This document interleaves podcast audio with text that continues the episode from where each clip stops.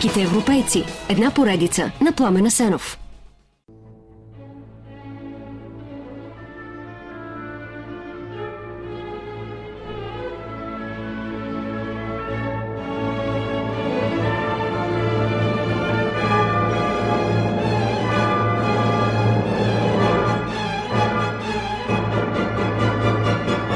Някои казват, че Чайковски цял живот се измъчва поради своята сексуалност, а също, че се плаши да не бъде разкрит и наказан по руския закон срещу хомосексуализма. Нищо от това не е вярно. Той отрано приема гей наклонностите си за естествени, а ако има нещо, от което се плаши или по-скоро не желая, то е само публичен скандал. Да, в Русия тогава има закон, който приравнява хомосексуализма с котоложството и предвижда престой в Сибир.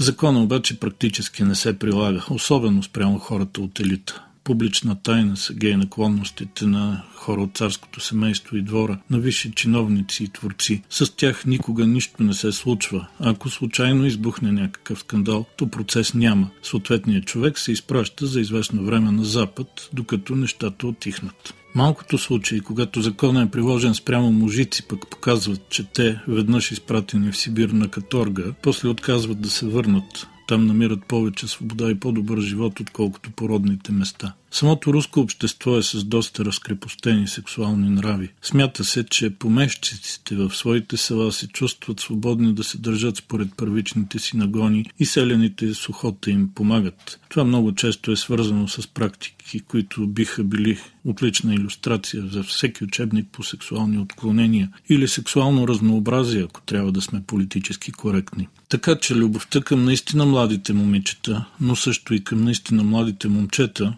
която днес бихме заклеймили като педофилия, в Русия по това време изобщо не е сред най-чудатите или извратени тайни, от които да се срамуваш или страхуваш. В един момент от живота на Чайковски обаче се натрупват редица фактори, които засилват желанието му да се задуми. И тогава предприема крайна стъпка. Жени се за Антонина Милюкова, негова студентка в Московската консерватория, която отдавна е влюбена в Пьотър Илич.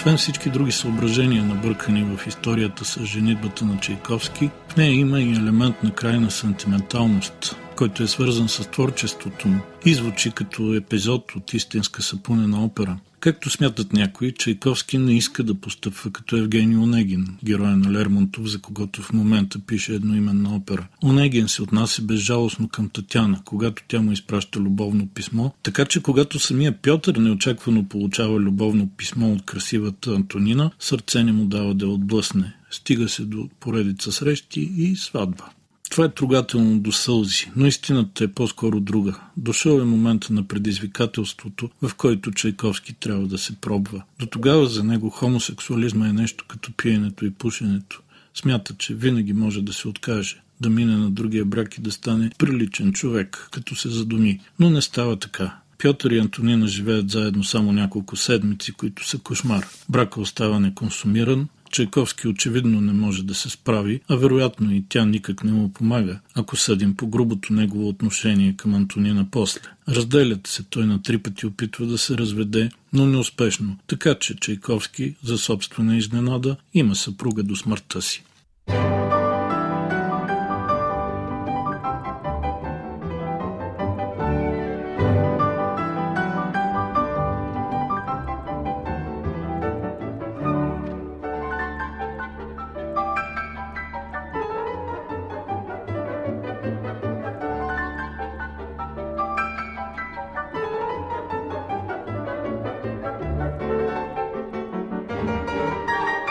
Третата история с жена, която има голямо влияние върху живота и творчеството на Пьотър Илич Чайковски, съотношението му с Надежда фон Мек, богата вдовица на предприемач, основател на руските железници. Тя е луда по неговата музика и през 1877 му пише, че му дава рента от 6000 рубли, сума, която му позволява да напусне консерваторията и разтоварен от бремето на преподаването да стане наистина независим композитор, който се води само от творческите си пориви. Това е една от най-странните, но и много плодотворни връзки в света. Двамата се оговарят да не се срещат изобщо, а когато два пъти по случайност се засичат в обществото, разминават се мълчаливо. Пишат си обаче редовно. Има запазени над 1200 писма от 13 годишната им кореспонденция. В тях личи истинско доверие и близост.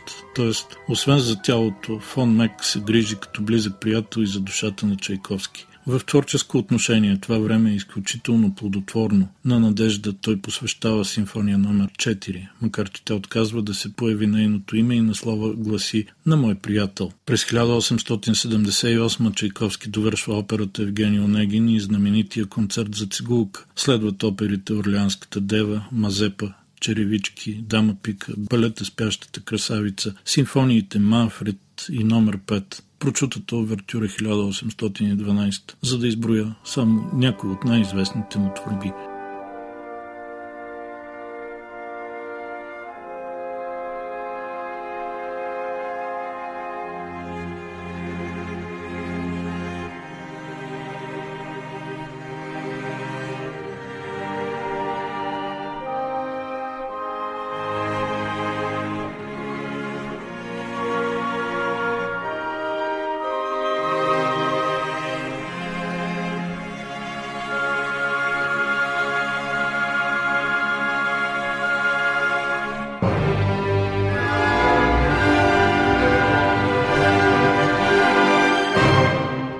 Освен музиката и младите момчета, друга голяма страст на Чайковски е пътуването. За първи път той излиза от Русия през 1861 на 21 и пише на сестра си. Отивам зад граница. Можеш ли да си представиш моя възторг? Пътува тогава като преводач и посещава Германия, Белгия, Англия и Франция. После обаче, като музикален кореспондент и особено с рентата от фон Мек, а и вече солидни собствени приходи, Чайковски пътува редовно из Европа. Понякога остава дълго, понякога отива и се връща няколко пъти годишно. Натрупват се контакти и приятелства с музиканти като фон Бюлов, музикални издатели, организатори на концерти. Публиката вече го познава, обича и очаква. В това леко приповдигнато състояние през 1893 в Санкт Петербург го настига и нелепата смърт, предизвикана от чаша замърсена с холерни бацили вода. Мъките на Пьотър Илич Чайковски през последните дни са страшни, но май не от холерата, а защото си дава сметка, че няма достатъчно време в този живот, за да извади от себе си всичката онази музика,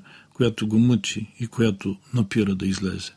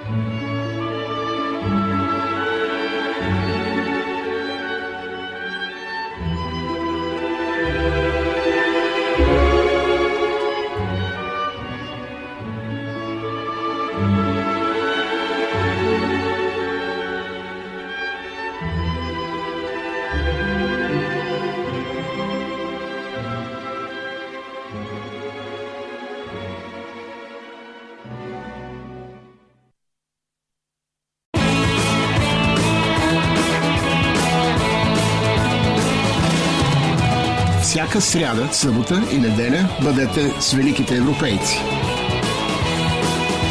Великите европейци. Една поредица на Пламена Сенов.